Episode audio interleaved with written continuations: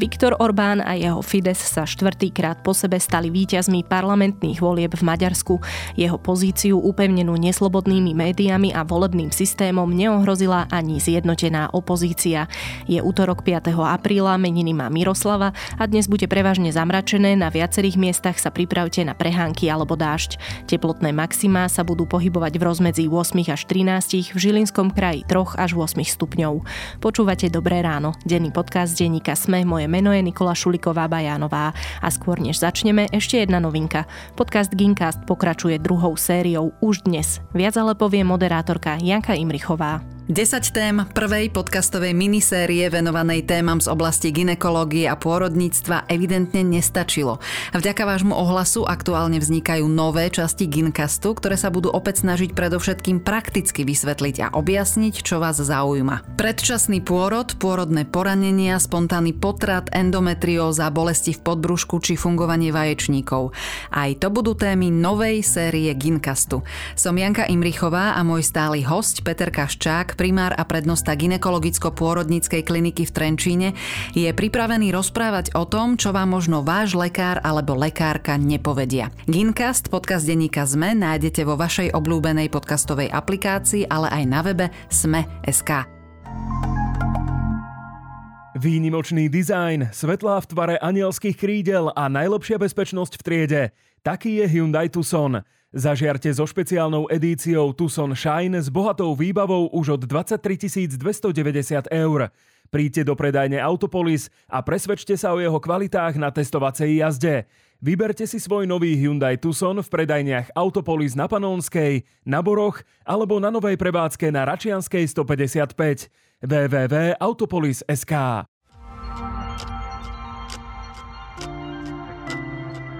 A teraz už krátky prehľad správ. Potom ako minister hospodárstva Richard Sulík v nedelu v diskusnej relácii pripustil, že Slovensko vyhovie Rusku a zaplatí mu za plyn v rubľoch, zmierňoval tento postoj jeho štátny tajomník Karol Galek. Podľa jeho slov neplánujeme za plyn platiť v ruskej mene, jedine, že by na to pristúpila celá Európska únia.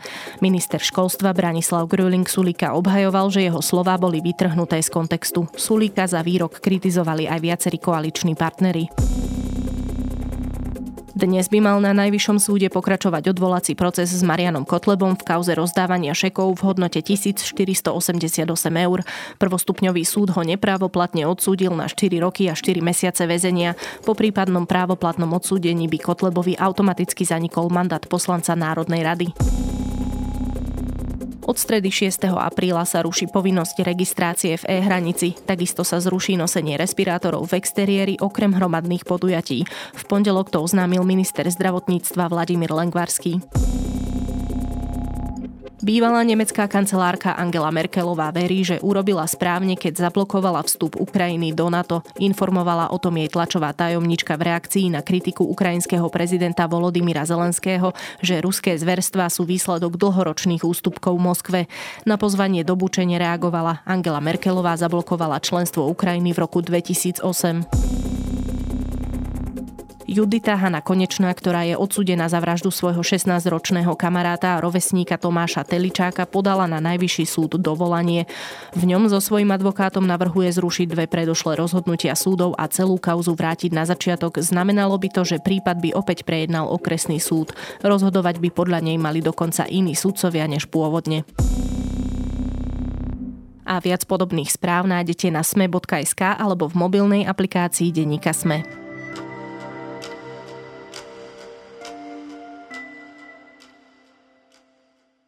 Nikdy vraj nemal toľko protivníkov ako teraz. Viktor Orbán vyhral v nedeľu voľby a vo víťaznom príhovore menoval všetkých, ktorým museli on a jeho Fides čeliť. Nevynechal Brusel, Soroša, ľavicu a došlo aj na ukrajinského prezidenta Volodymyra Zelenského. Aká bola Orbánova cesta k volebnému výsledku, ktorý mu opäť zaistil ústavnú väčšinu v parlamente? Dá sa v Maďarsku hovoriť ešte o slobodných voľbách a je osud nášho južného suseda ako neliberálnej demokracie paktujúcej s diktátormi sveta spečatený? Zodpovieme s Lukášom Onderčaninom zo zahraničnej redakcie.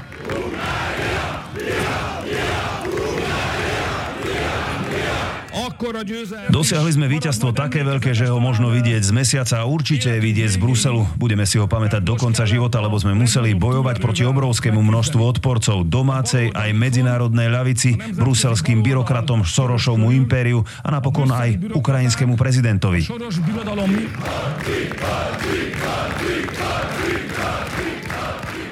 Lukáš, pozrieme sa najskôr na výsledky volieb. Ako obstáli jednotlivé strany? Tak Fides Viktora Orbána vyhral dosť výrazne, dokonca má o dvoch poslancov viac, ako mal v súčasnom volebnom období, takže naozaj to bolo podstate prekvapivé víťazstvo dokonca aj pre nich samých. Aj niektorí poslanci Fidesu neskrývali prekvapenie, že to dopadlo tak dobre pre nich.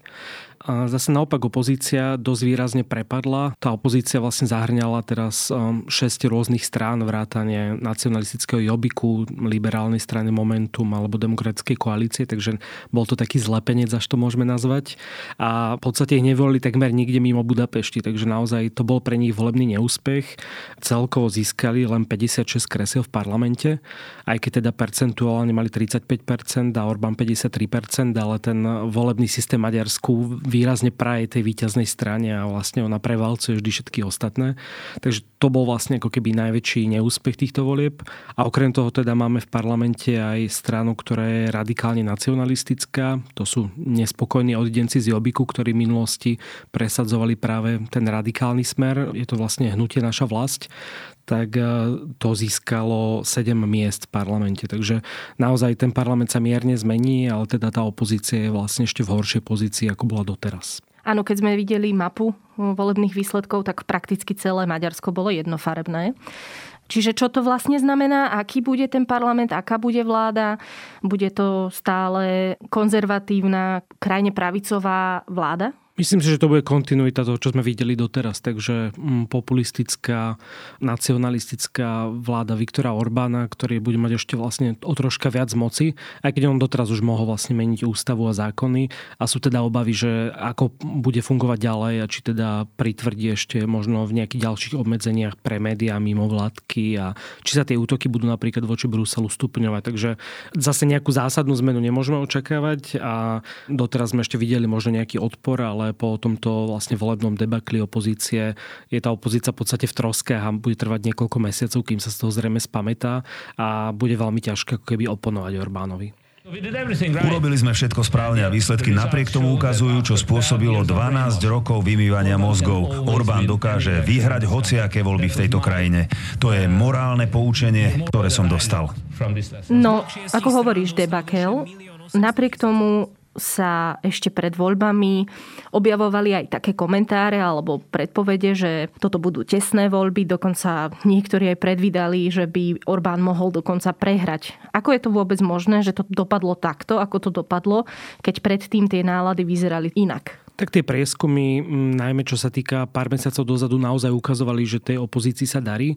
A vychádzalo to hlavne z toho, že v predchádzajúcich voľbách tie opozičné strany vlastne výťazili ale ten volebný systém vždy prijal najväčšej strane. Takže aj v roku 2014, aj v roku 2018 tie opozičné strany získali spolu viac hlasov ako Fides, ale víťazná strana vždy vlastne mala oveľa väčšiu moc a tým pádom vlastne to bol ten poput, prečo sa chceli spojiť do tej jednej koalície. Napriek tomu, že veľa názorov nemajú až tak spoločný, sú tam naozaj rôznorodé strany, ktoré sa predtým až tak ani nemuseli, keď už iba to spojenie vlastne Jobiku, ktorý síce prešiel do takej akože stred stredovosti a je troška umiernenejší ako bol v minulosti, ale neviem si úplne predstaviť, že by pred pár rokmi s nimi spolupracovala taká mestská liberálna strana, ako je napríklad Momentum. Takže, alebo ľavica. Alebo ľavica. Takže naozaj to bol vlastne ich hlavný cieľ bolo poraziť Orbána a myslí si, že sa im to podarí, lebo v minulosti v práve tých regionálnych voľbách sa to podarilo tým, že sa zjednotili tieto strany.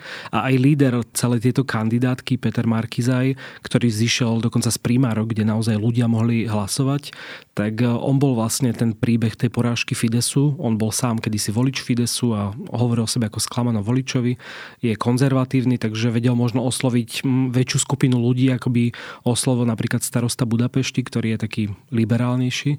Tie strany sa spoliehali na to, že oslovia možno tých sklamaných voličov Fidesu, ale teda ukázalo sa, že asi nie je až tak veľa a opozícia vlastne strátila oveľa viac hlasov.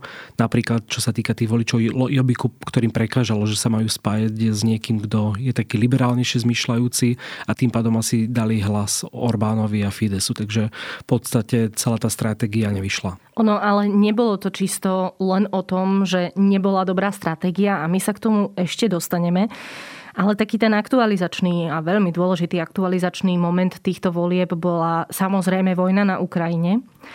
Orbánov postoj k tomuto konfliktu sa predpokladalo, že mu tiež môže uškodiť. A to sa opäť nestalo. Ako je to možné? Orbán mm, od začiatku predpokladal, že mu to môže uškodiť. Oni sami asi teda vedeli, že aké vzťahy má Viktor Orbán s Vladimírom Putinom. Maďarsko je jedna z najviac závislých krajín na Rusku, na ruskom plyne. Rusko tam má množstvo investícií a málo ktorý európsky politik sa stretáva tak často s mm, Vladimírom Putinom ako Orbán. Dokonca vlastne už aj počas tejto eskalácie vo februári tam Orbán bol v Moskve. Takže sa predpokladalo, že by mu niečo takéto mohlo uškodiť ale keďže Orbán je veľmi schopný politik a aj manipulátor, ak to tak môžem povedať, tak e, on to dokázal vlastne otočiť e, úplne vo svoj prospech. On si od začiatku uvedomil, že vie tú vojnu na Ukrajine využiť a do pár dní začali Maďarsko zaplňať billboardy, ktoré hovorili, že Orbán je za mier a za neutralitu a nechce vtiahnuť Maďarsko do toho konfliktu. A tým pádom tá druhá strana, ktorú si vždy musí Fides vytvoriť, a to je práve nejaký ten nepriateľ, tak zrazu bola opozícia, ktorá chce vojnu a ktorí sú vlastne vojnoví štváči. A celá tá kampaň sa v priebehu dvoch týždňov otočila na to, že ak budete voliť opozíciu, tak vojna príde do Maďarska, lebo opozícia tam chce poslať aj maďarských vojakov, aj maďarské zbrane, aj keď teda s tými vojakmi to ani nebola pravda. A Orbán je ten, ktorý vlastne bude zastávať neutralitu, bude ochraňovať lacný plyn a lacný benzín pre občanov. Takže veľmi umne vlastne tú tému využil a samozrejme veľa kritiky si vyslúžil z ostatných európskych štátov, aj zo samotnej V4, čo môže teda poškodiť vzťahy aj do budúcnosti ale pomohlo mu to a zrejme dosť výrazne, pretože naozaj ľudia, ktorí boli nerozhodnutí a ktorí možno väčšinu až tak Fides nevolia, tak si povedali, že v tejto otázke nejakej bezpečnosti Maďarska sa priklonia na tú stranu neutrality a videli to ako vlastne dobrý vzorec a tým pádom volili Fides a zrejme teda aj na tom v poslednej chvíli Fides získal oveľa viac voličov, ako sám čakal. Možno teda pomohlo aj práve to, že v takýchto ťažkých, komplikovaných časoch ľudia nechcú zmenu. A ostaňme už v téme. Jeho veľkým spojencom vlastne do tejto chvíle bol Jaroslav Kačínsky z Polska. A tam naopak vieme, že oni majú veľmi kritický postoj voči Vladimirovi Putinovi. Tak ako sa to odrazí teraz na ich vzťahoch? Zrejme vidíme trocha taký politický rozpad tej Vyšegradskej štvorky, pretože všetky ostatné štáty sa naozaj oveľa kritickejšie stávajú k tomu Rusku, dokonca aj Miloš Zeman je čiastočne oveľa kritickejšie, ako by sa dalo čakať. A Polsko teda je dlhodobý veľký, nechcem nazvať nepriateľ, ale teda vníma Rusko veľmi kriticky a dá sa teda povedať, že aj tie Orbánové slova vnímali pomerne kriticky. Takže predpokladám, že tie vzťahy výrazne ochladnú medzi Varšou a Budapešťou a a zrejme to bude mať teda vplyv aj na takú celkovú izoláciu Viktora Orbána v Európskej únii a v Európe, pretože stráca ako keby verných partnerov. Dokonca myslím si, že posledný k tomu zablahožal k víťazstvu, tak bol akurát Marin Lepenová, Salvini, Milo Zeman a ešte ten slovinský premiér Janča, ale zatiaľ až tak ostatní nie a a Vladimír Putin samozrejme. Takže naozaj je možné, že on sa dostane do ešte väčšej izolácie, ako bol doteraz. Čo by nebolo asi až také prekvapujúce, keď v deň, ako svet obleteli fotografie z predmestia Kieva o tých príšernostiach, ktoré tam napáchala ruská armáda, vyhlásiť, že zvíťazil nad Volodymyrom Zelenským, tak to je trochu silná káva tak on vlastne aj tú kampaň na tom postavil, lebo Zelenský bol kritický voči hm, tomu maďarskému postoju, čo je pochopiteľné, pretože oni akože dlhodobo majú pomerne zlé vzťahy Ukrajina a Maďarsko, takže hm, dá sa to na jednej strane pochopiť, že to nie je iba niečo, čo teraz Orbán vymyslel, ale e, Zelenský kritizoval Orbána. Orbán niekoľko dní pred voľbami tvrdil, že Ukrajina chce dokonca zasahovať a do tých maďarských volieb, čo v čase, keď je vo vojnovom konflikte, tak naozaj sa mi zdá smiešné využívať ako argument. A tým pádom vlastne sa stal tiež súčasťou tých nepriateľov a Orbán to tak priamo menoval v tej svojej víťaznej reči. Hovoril, že proti nemu stala ľavica v zahraničí, ľavica doma. A Brusel to niekoľkrát zopakoval a aj teda ukrajinský prezident. Takže naozaj môžeme teda vidieť, že tá retorika sa zrejme nebude nejako výrazne meniť voči Ukrajine, aj keď teda tiež to závisí od toho, že či to naozaj bral Orbán ako iba súčasť nejakej politickej kampane alebo e, taký dlhodobejší postoj. No už sme to aj naznačili, že nešlo celkom o férový boj. To asi všetci vieme. Dá sa v Maďarsku stále hovoriť o slobodných voľbách? Medzinárodné organizácie väčšinou používajú taký výraz, že sú to slobodné, ale nie férové voľby. A to z dôvodu, že ten systém veľmi zvýhodňuje práve Fides. A Fides na tom roky pracoval, aby ho vlastne zvýhodňoval. V minulosti zmenil volebný systém tak, aby sa prekreslili hranice okrskov, takže aj okrsky, kde napríklad e, také liberálnejšie strany alebo mestské strany viac vyťazili, tak sa rozšírili, aby zahrňali okolité obce a tým pádom sa vlastne zhoršil ten výsledok tých e, ostatných strán strán.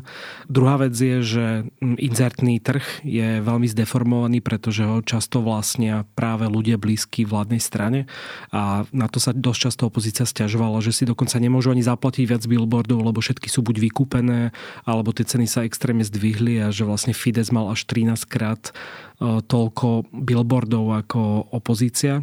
A potom jeden z hlavných faktorov sú samozrejme médiá a celkovo sloboda v médií v Maďarsku, pretože viaceré veľké televízie, štátna televízia je vyslovene v područí vládnej strany a takisto regionálne médiá, veľké noviny, ktoré sú dosť populárne v Maďarsku, tak e, často patria práve ľuďom blízkym Fidesu. Skús nám to ešte možno trochu lepšie priblížiť, ako vlastne vyzerá taká mediálna kampaň v Maďarsku. Praxi to vyzerá tak, že počas tej kampane mal líder tej opozície Peter Markizaj v tej štátnej alebo verejnoprávnej, ak to ešte tak chceme vôbec nazývať, televízii 5-minútový priestor na to, aby povedal niečo o svojich myšlienkach a zvyšný priestor bol vždy vlastne útok na neho, neboli žiadne debaty.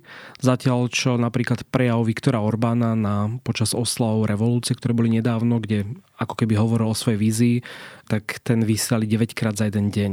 Takže tak vlastne vidíme, aký veľký nepomer je v tej štátnej televízii a samozrejme existujú médiá, ktoré sú kritické k vláde, sú aj celkom veľké web stránky, ale nemajú taký dosah možno na bežných ľudí na vidieku, ako majú tie regionálne noviny, takže celá vlastne tá kampaň bola postavená na tom, že práve počas tej ukrajinskej krízy tá opozícia chce ísť do vojny a, a Viktor Orbán na zachráni. A dokonca som videl aj nejaké falošné letáky, že oni si vytlačili provládne letáky vo farbách tej opozície, aby sa to tvárilo ako opozičný leták a tam vlastne kýdali na tú opozíciu. Takže naozaj e, aj ten vlastne samotný boj je často tak na hrane toho, čo vieme povedať, že je férové. Takže e, preto často aj tí pozorovateľia hovoria, že tie voľby nie, nie sú férové už dlhé roky. Nehovoriac o tom, že tá opozícia vlastne ani nedostáva priestor reagovať na takéto obvinenia. V tých o, e, médiách, ktoré sú kritickejšie, áno, ale áno, práve v tých veľkých médiách sa to neobjavuje takže ľudia nevidia ako keby tú druhú stranu veľmi často. Kam to teraz ešte môže podľa teba zájsť? Čo môžeme najnovšie od Viktora Orbána očakávať? Tak Orbán má opäť ústavnú väčšinu čo je horšie, tak je tá izolácia. To znamená, že mm, je možné, že Viktor Orbán bude stále v čoraz väčšej politickej izolácii. Pokiaľ teda stratil Polsko ako partnera, aspoň teda dočasne, tak to môže byť nejaký problém. Brusel zrejme bude naozaj kriticky pristupovať k Maďarsku aj naďalej, pretože sa vlastne stal súčasťou tej kampane a ak bol hneď prvá veta víťazného prejavu, že aha, v Bruseli vidíte, ako som vyhral, tak sa dá predpokladať, že ďalej budú vlastne pokračovať útoky na samotnú Európsku úniu, na mimovládky, na Soroša, čo je stále ešte teda vďačná téma. Takže je možné, že Orbán zajde ďalej v nejakom obmedzovaní demokracie. Je ťažké to teda odhadnúť, ale nie je to vylúčené a tie jeho slova z tých prejavov naznačujú, že naozaj ako keby môže to priškrtiť aj ďalej. Súčasne je otázne, aký bude ten postoj k Rusku, pretože naozaj hrozí, že Maďarsko príde o veľkú časť eurofondov kvôli už doterajším sporným zákonom. A pokiaľ teda prídu eurofondy, tak im môže hroziť aj ekonomicky horšia situácia, pretože Viktor Orbán tesne pred voľbami schválil obrovské ekonomické balíčky za, myslím, že to bolo že 5 miliard eur, kde odpustil napríklad mladým ľuďom daň z príjmu a 13. dôchodky a zvýšil platy policajtom a úradníkom vyslovene tesne pred kampaňou. A pokiaľ tá ekonomika nebude až tak dobrá, ako doteraz sa celá, teda celkom Maďarsku darilo, tak tiež to nejakým spôsobom zrejme bude mať vplyv aj na tú politiku a na to, čo bude robiť. A je otázne teda, či sa neprikloní ešte viac k tomu Rusku, ale zase neviem si to úplne predstaviť v tej súčasnej situácii. Ono to nemusí byť v konečnom dôsledku iba Rusko. Vieme, že Maďarsko je akousi alebo teda jednou z ciest Číny do Európy, takže pokojne môžu prísť e, oveľa väčšie investície z Číny. Môže teda niekto Viktora Orbána ešte zastaviť? Ešte pred tými voľbami by som povedal, že voliči a opozícia možno áno, ale teda vidíme, že naozaj on je v tej krajine populárny, nie je to zase iba nejaký výmysel, že by ho ľudia nevolili a že to je iba celé zmanipulované. Naozaj tí voliči ho úctievajú a aj teda vďaka tej nejakej mediálnej masáži a tej kampani si vlastne drží tú moc veľmi pevne a ešte vlastne viac upevnil. Takže aktuálne si úplne neviem predstaviť, že by sa mu niekto postavil, najmä kvôli tomu, že tá opozícia opozícia teraz bude zdevastovaná a nemajú tam žiadneho výrazného lídera a vlastne tí, čo tam boli doteraz, tak ako keby zrejme upadnú aj v tej popularite po tých voľbách. Takže aktuálne bohužiaľ si nemyslím, že tam je niekto, kto môže nejako výrazne zastaviť. Toľko Lukáš Onderčanin zo zahraničnej redakcie denníka SME.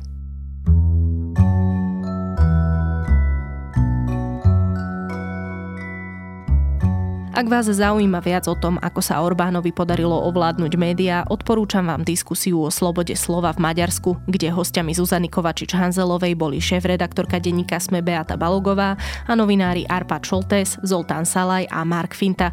Pripomínam, že dnes začína druhá séria Gincastu, prvá epizóda sa venuje predčasným pôrodom a okrem toho vychádzajú aj podcasty Všesvet a Pravidelná dávka. Na dnes je to všetko, moje meno je Nikola Šuliková Bajanová, do počutia opäť zajtra.